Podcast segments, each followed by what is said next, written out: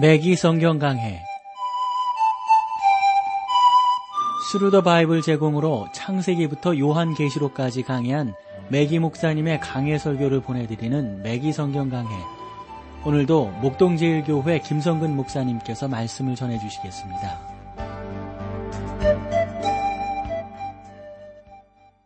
여러분 안녕하셨습니까? 맥기 성경 강해 자 오늘도 여러분들을 에스겔서로 모시겠는데요. 오늘은 28장 28장의 주제는 두로의 백성들에 대한 심판, 그 왕에 대한 심판이 기록되어져 있습니다. 두로의 방백들에 대한 심판이 또 쭉 기록이 되어져 있는데 본장에서 우리는 두로와 시돈의 왕과 방백들에 대한 심판을 보게 됩니다. 이 예언은 세계 왕국들의 배후에는 통치자 사단이 있는데 그 사단을 겨냥하고 있다는 것을 우리가 보게 됩니다. 1절로 2절을 보겠습니다. 여호와의 말씀이 또 내게 임하여 가라사대 인자야 너는 두로 왕에게 이르기를 주 여호와의 말씀에 내 마음이 교만하여 말하기를 나는 신이라 내가 하나님의 자리 곧 바다 중심에 앉았다 하도다. 내 마음이 하나님의 마음 같은 채 할지라도 너는 사람이요 신이 아니언을 다시 여호와의 말씀이 에스겔에게 임하며 이번에는 두 개의 메시지를 볼 수 있게 됩니다. 즉 하나는 두로의 방백들을 위한 메시지이고 또 하나는 두로의 왕을 위한 메시지입니다. 그 위대한 왕국, 상업의 중심지, 정치의 중심지였던 두로의 배후에서 이 세상의 모든 왕국들을 주장하는 것처럼 보이는 세력을 찾으려고 하는 겁니다. 그는 바로 사단입니다. 사단은 광야에서 주 예수님을 시험할 때 이 세상의 왕국들을 모두 죽였다고 제안했습니다. 마귀가 또 예수를 이끌고 올라가서 순식간에 천하만국을 보이면서 가로되 이 모든 권세와 그의 영광을 내가 내게 주리라. 이것을 내게 넘겨주는 것이므로 나의 원하는 자에게 주노라. 그러므로 내가 만일 내게 절하면 다 내 것이 되리라. 주님은 사단의 제안을 거절하게 되시죠. 이것은 주님께서 사단의 권리와 소유를 인정하지 않으셨다라고 하는 증거입니다. 예수님은 그 왕국들을 사단의 것이라는 사실을 잘 알고 계셨습니다. 궁극적으로 예수님께서 이 세상 나라들을 통치하실 것이지만 사단의 대리인으로서 통치하시는 것은 아니란 말이죠. 그래서 주님이 하시는 일은 하나님의 나라를 건설하시는 일이었습니다. 하나님의 나라라고 하는 것은 주권이 회복되는 것입니다. 세상의 주권, 사탄의 주권, 돈의 주권이 아니라 정치의 주권이 아니라 하나님께서 이 땅의 주인이시고 역사의 주관자이시고 우리 모든 흥망성쇠의 키를 갖고 계시는 분이라고 하는 것을 인정하는 것이 바로 하나님의 나라가 이 땅에 이루어지는 것이죠. 사람들이 사단의 대리자로서 쓸 때가 많아요. 어떤 모습인지 아세요? 마음이 교만해진다고요. 그러면서 스스로를 신이라고 생각하고 스스로를 그 자리의 중심에 세우려고 하는 것. 이게 사단의 모습이란 말이죠. 사도 바울은 저 그리스도에 대해서 데살로니가 후서 2장 4절에서 이렇게 말을 했거든요. 저는 대적하는 자나 범사에 일컫는 하나님이나 숭배함을 받는 자 위에 띠이나 지존하여 하나님 성전에 앉아 자기를 보여 하나님이라 하느니라.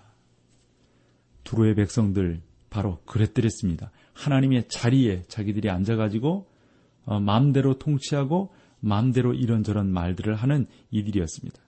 그때 하나님이 뭐라고 말씀하시죠? 네 마음이 하나님의 마음 같은 체할지라도 너는 사람이요 신이 아니거늘. 뭐 당연히 이래서 멸망할 수밖에 없는 것이죠. 하나님을 대적해서 이긴 세상이 어디 있겠어요? 다 망하는 거 아닙니까? 28장 3절입니다. 내가 다니엘보다 지혜로워서 은밀한 것을 깨닫지 못할 것이 없다 하고 여기에 다니엘에 대한 또 다른 예언이 나옵니다. 에스겔과 다니엘은 알다시피 동시대인이었습니다. 이 젊은 에스겔은 바벨론의 어, 뭐라 그럴까요 좀 수상이었고 참으로 여호와 편에 섰던 다니엘을 존경했습니다. 저는 에스겔이 가장 어려운 일을 맡았다라고 생각을 하는데요. 왜냐하면 포로들과 함께 살면서 그들에게 하나님의 메시지를 전파했기 때문입니다. 앞서서 말씀드렸듯이 저는 포로들과 함께 일하기보다는 궁정에 살면서 하룻밤 사자굴에서 보내는 것이 더 낫다라는 뭐, 뭐, 비교한다면 좀 그렇겠습니다. 그렇겠습니다만은 결과론적으로 생각해 보면 이런 식으로도 말씀을 드릴 수 있지 않나 싶어요. 그러나 에스겔에게는 선택의 여지가 없었습니다. 에스겔은 다니엘의 지혜를 언급했지요. 에스겔은 이 두로의 방백이 총명한 소년, 소년이었다라고 말을 했습니다.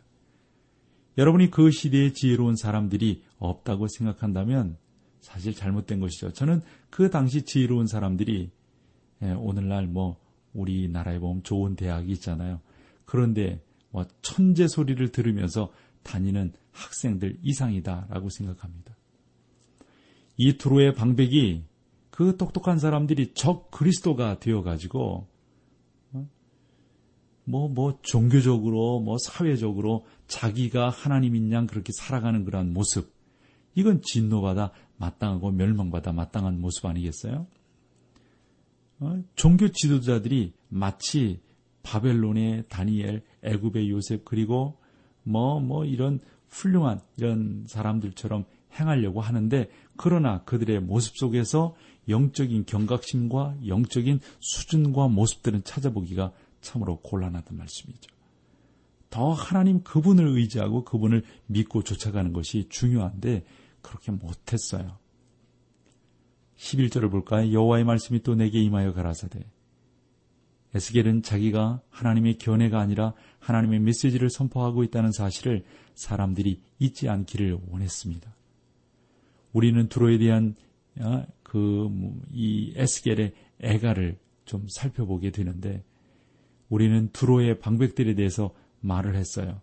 이제 두로의 왕을 위한 애가를 쭉 살펴보면서 얼마나 안타까운 일인지 이루 말할 수 없단 말이죠. 12절을 보세요. 인자야 두로 왕을 위하여 애가를 지어 그에게 이르기를 주 여호와의 말씀에 너는 완전한 아, 인이었고 지혜가 아, 충족하며 온전히 아름다웠도다. 사단은 하나님의 창조물 가운데 가장 지혜로운 자였다고 합니다. 사단이 피조된 존재라는 사실을 우리는 분명히 알아야 합니다. 사단은 완벽하고 아름다운 존재로 창조되었어요. 여러분이 사단을 뿌리나 달리고 꼬리나 난 그러한 모습을 상상하기에 쉬운데 그건 그건 그렇지 않은 거죠. 여러분은 소아시아에까지 거슬러 올라가는 어, 뭐랄까요 그 에? 힐갑 신화의 기원 뭐 이런 부분들을 어, 여러분들이 아실 거예요. 그리고 그것에 뿌리를 둔 문학들을 어느 정도 아실 거라고요. 페르가뭄에서는 거대한 아폴로의 신전이 있었고요. 고린도와 에베소에도 이와 같은 신전들이 있었다라고 전해지고 있습니다. 이것은 쾌락의 신 바카스의 신에 대한 묘사입니다. 그 신은 뿔을 가지고 있으며 포도원을 뛰어, 뛰어다니는 포도의 신이다 하는 겁니다. 그의 허리에서부터 그 아래는 하나의 염소로 된 모양, 모습을 띠고 있어요. 그리고 뿔이 달리고 갈라진 꼬리와 잘린 뭐랄까요 발을 가진 어, 이런 동물이 나오는데 그 동물이 신압 신화에 등장하는 동물입니다. 하나님의 말씀은 사단을 이렇게 묘사하지 않습니다. 성경은 사단이 완벽한 아름다움을 가졌다고 말합니다. 여러분이 사단을 본다면 지금까지 본 피조물 가운데 가장 아름답다고 생각할 것입니다. 저는 어떤 종류의 사람들이 얼마나 아름다운지를 보라고 말하는 사람들을 볼 수 있다고 봅니다. 그러나, 그러나, 제가 이 소년들에 대해서 뭐 소문도 듣게 되고 어떠한 일들을 행하는지 여러분들이 아실 거란 말이죠. 그러므로 우리는 이 사단의 정체에 대해서 철저하게 미워하고 철저하게 그 사단의 정체를 어, 물리치는 그러한 영적 기능들을 우리 모두가 갖고 있어야 된다라고 생각을 합니다. 13절 말씀 한 절 더 보고 우리 찬양 나눌까요? 내가 옛적에 하나님의 동산 에덴에 있어서 각종 보석 곧 홍보석과 황보석과 금강석과 옥과 홍만호와 창옥과 청보석과 남보석과 홍옥과 황금으로 단장하였으며 네가 지금을 지음을 받았던 날에 너를 위하여 소고와 비파가 예비되었도다. 아, 옛적에 하나님의 동산 에덴이 있었다고 하는 그쪽이 이제 그 지금도 뭐 미국이랑 전쟁을 하고 있고 아직도 정리가 안 된 그러한 땅이죠 이라크. 아, 이 두로라고 하는 지역은 또 그쪽 지역까지 이렇게 아, 점령하고 식민지화했던 그러한 곳입니다. 그런 곳에서 뭐 여러 가지로 이렇게 보면 얼마나 아름답겠습니까? 마치 각양 보석으로 단정한 것과 같다고 볼 수가 있을 겁니다. 내가 지음을 받았던 날에 너를 위하여 수, 소고와 비파가 예비되었다. 그는 노래를 할 수 있었을 뿐만 아니라 그 자신이 음악이었습니다. 여러분은 이 땅 위에 음악의 기원을 알 겁니다. 창세기 4장 21절에 보면 음악이 가인의 후예들로부터 시작되었다는 것을 볼 수가 있습니다. 우리 시대의 그 뭐랄까 음악이라고 할까요? 이런 연주자들 이 연주를 들어보면 그 소리가 어떻게 보면은 좀 요즘에 그 그 뭐 저도 좀 너무 기성세대가 되었나요? 젊은이들의 에, 그 어떤 그 음악 세계는 아, 좀 영적으로 이것 좀 좀 안 좋은 쪽으로 해석할 수밖에 없는 그런 상황을 연출하는 것을 보게 됩니다. 그러나 우리가 하나님 안에서 하나님을 어떻게 찬양하고 그분을 어떻게 섬기는가 하는 것은 참으로 중요한 교훈으로 에스겔서에서 우리가 받을 수 있다고 봅니다. 여기서 찬송 함께 하시고 계속해서 말씀을 나누겠습니다.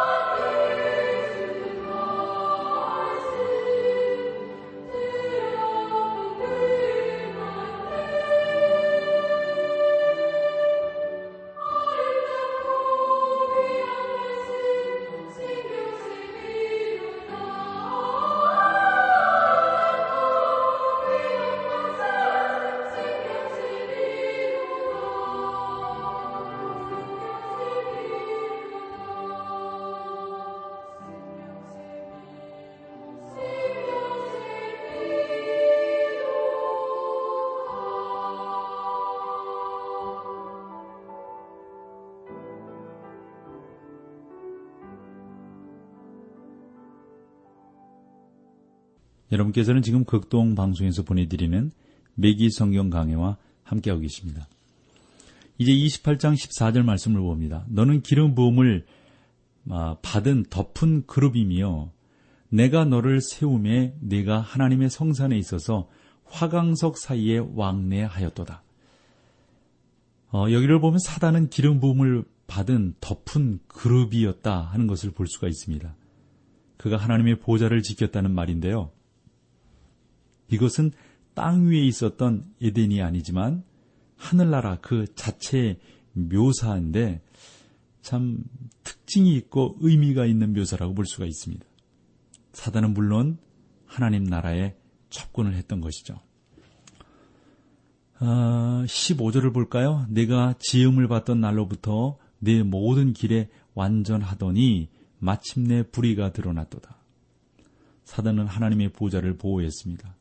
사단은 피조물이 누릴 수 있는 가장 높은 지위를 얻었습니다. 사단이 무너진 것은 무엇 때문 무엇 때문일까요? 사단이 무너진 것은 무엇 때문일까요? 사단 그것은 에스겔이 아니라 이사야 14장 12절로 15절을 보면 이렇게 말씀하고 있습니다. 너 아침의 아들 계명성이여 어찌 그리 하늘에서 떨어졌으며 내 열국을 엎은 자여 어찌 그리 땅을 찍었는고 내가 내 마음에 이르기를 내가 하늘에 올라 하나님의 뭇별 위에 나의 보호자를 높이리라. 내가 북극 지폐의 산 위에 좌정하리라. 가장 높은 구름에 올라 지극히 높은 아, 자비거리라 하도다. 그러나 이제 내가 음부 곧 구덩이의 맨 밑에 빠지우리로다. 사단을 무너뜨릴 것은 교만이었다. 뭐 그런 거죠. 그런 내용들로 쭉 이렇게 기록된 것을 아, 보게 됩니다. 사단은 자기의 보좌를 더 높이고 싶어 했습니다. 그는 하나님으로부터 벗어나 친히 하나님이 되고 싶어 했던 거죠. 사단은 여러분 교만의 대장입니다. 교만의 왕이고요. 그리고 그는 하나님의 말씀을 늘 반역하는 자입니다. 그래서 우리가 그 사단에 대해서 이와 같이 말을 할 수 있어야 되는 거죠. 오늘날 여러분이 완벽한 경지에 이르고 또 어, 표준에 도달 했다고 생각한다면 이것도 어느 면에서 보면 사단의 모습일 수 있다 하는 것을 여러분들이 기억하며 좀 더 겸손한 자세로 여러분들의 삶의 모습들을 잘 진척시켜 나가야 되리라고 봅니다. 16절을 보실까요? 내 무역이 풍성함으로 내 가운데 강포가 가득하여 내가 범죄하였도다. 너 덮은 구름아 그러므로 내가 너를 더럽게 여겨 하나님의 산에서 쫓아내었고 화강석 사이에서 멸하였도다. 사단은 그 죄 때문에 심판을 받을 것입니다. 사단은 피조물에 불과합니다. 저는 솔직하게 말해서 우리 인간의 힘으로는 사단을 이길 수 없다라고 생각합니다. 상대가 되지 못하는 것이죠. 그러나 방법이 있어요. 어떻게 요 하나님께서 사단을 처리해 주시니까 우리가 하나님을 의지하고 하나님께로 나아가면 되는 것이죠. 17절을 볼까요? 내가 아름다움으로 마음이 교만하였으며 내가 영화로움으로 네 지혜를 더럽혔으며 내가 너를 땅에 엎져 열왕 앞에 두어 그들의 구경거리가 되게 하였도다. 여기 보면 내가 아름다움으로 마음이 교만하였으며 이것은 교만을 말하는 것이죠. 내가 영어, 영화로움으로 네 지혜를 더럽혔으며 이것은 여러분 알다시피 지혜로운 솔로몬이 어리석은 짓을 했지 않습니까? 우리는 여기에서 하나님께서 가장 완전하게 창조하신 위대한 피조물, 모든 지식으로 가득 차 있는 이 어리석은 사람이 말이죠. 어리석은 짓을 할 수밖에 없다는 사실을 인정하는 것이 무엇보다도 중요한 영적 교훈이라고 생각합니다. 사랑하는 성도 여러분, 하나님의 자녀는 오늘날도 동일한 잘못을 범할 수 있습니다. 내가 너를 땅에 던져 열방 앞에 두어 그들이 구경거리가 되게 하였도다. 하나님은 언제나 사단을 구경거리로 만드실 것입니다. 그 다음에 19절로 가보실까요? 만민 중에 너를 아는 자가 너로 인하여 다 놀랄 것이며 내가 경계거리가 되고 내가 영원히 다시 잊지 못하리라 하셨다 하라. 미래에 언젠가 하나님은 이 우주에서 사단을 추방하실 겁니다. 우리는 그날을 위하여 기도하지요. 그러니까 사단이 무정에게 무적행에 갇히는 날이 오게 될 것입니다. 20절로 24절에 보면 시돈의 심판이 선언, 선언되지만 완전한 멸망은 아니라는 것입니다. 하나님은 길거리에 피가 있을 것이라고 말씀하셨고 과연 그대로 성취되게 하셨습니다. 이러한 사실을 사실은 하나의 역사가 되었던 거죠. 훌륭한 성이었던 이, 어, 이 두로 지역이 완전히 파괴되고 다시 재건하지 못하게 되었다고 하는 것은 참으로 흥미있는 사실이 아닐 수 없습니다. 두로로부터 약 15마일 떨어진 시돈도 심판받았으니까요. 아주 그냥 멸망당하는 그러한 길에 들어가게 되었으니까요. 그 성은 오늘날도 존재하고 있단 말이죠. 그곳은 근동에서부터 기름을 가져오는 장소입니다. 파이프를 통하여 기름을 이끌어온 후에 선적하게 되는 거죠. 그리고 시도는 두로가 작은 어촌으로 전략함에 따라 전진 기지가 되고 맙니다. 하나님은 두로가 다시 재건되지 못하리라고 말씀하셨습니다. 본그이 28장에서 아, 하나님은 확실한 예언을 하고 계시는데 즉 두로가 파괴되어 다시는 재건되지 못할 것이다 하는 내용입니다. 시도는 심판을 받지 어, 되지만 멸망을 받지는 않을 것입니다. 약 2500년이 지난 오늘날도 두로는 사라졌지만 희도는 남아 있다고 볼 수가 있습니다. 28장 25절로 26절 말씀입니다. 나 주 여호와가 말하노라 내가 멸망에 흩어 있는 이스라엘을 어, 이스라엘 족속을 모으고 그들로 인하여 열국의 목전에서 어, 내 기름함을 나타낼 때에 어, 그들이 고로 곧 내 종 야곱에게 준 땅에 거할지라 그들이 그 가운데 평안히 거하여 집을 건축하며 포도원을 심고 그 사면에서 멸시하던 모든 자를 내가 국문할 때 그들이 평안히 살며 나를 그 하나님 여호와의 아, 줄인 줄 알게 될 것이다 하는 내용입니다. 하나님은 내가 이스라엘을 다시 모으리라고 말씀하고 계신데요. 사단이 이스라엘 자손에 대한 하나님의 계획을 분명하게 말씀해 주었던 곳이 있습니다. 어떠한 신학자도 오늘날 새롭게 이스라엘을 그 땅에서 회복시킬 수 없다고 봅니다. 그토록 많은 신학자들이 하나님께서 이스라엘 민족과의 관계를 청산하셨다라고 주장하기에 이르릅니다. 어, 그 이유는 하나님의 백성 이사야, 에레미야, 에스겔, 다니엘, 어, 그리고 그 밖에 소선지서들을 어, 모르고 있기 때문입니다.